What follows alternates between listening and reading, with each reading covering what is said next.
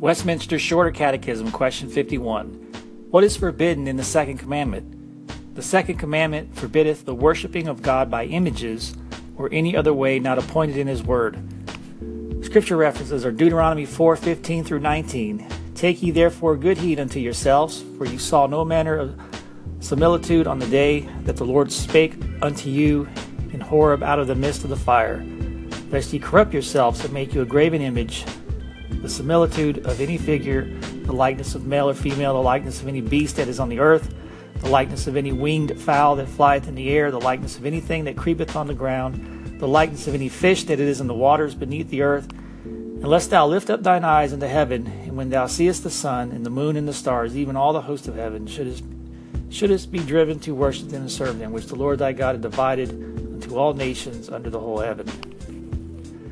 Acts 17:29 For as much then as we are the offspring of God we ought not to think that the Godhead is like unto gold or silver or stone graven by art and man's device.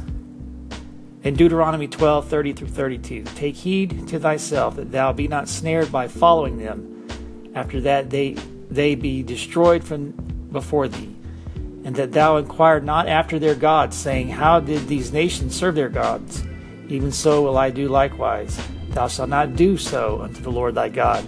For every abomination to the Lord which he hateth have they done unto their gods. For even their sons and their daughters they have burnt in the fire to their gods. What things soever I command you, observe to do it.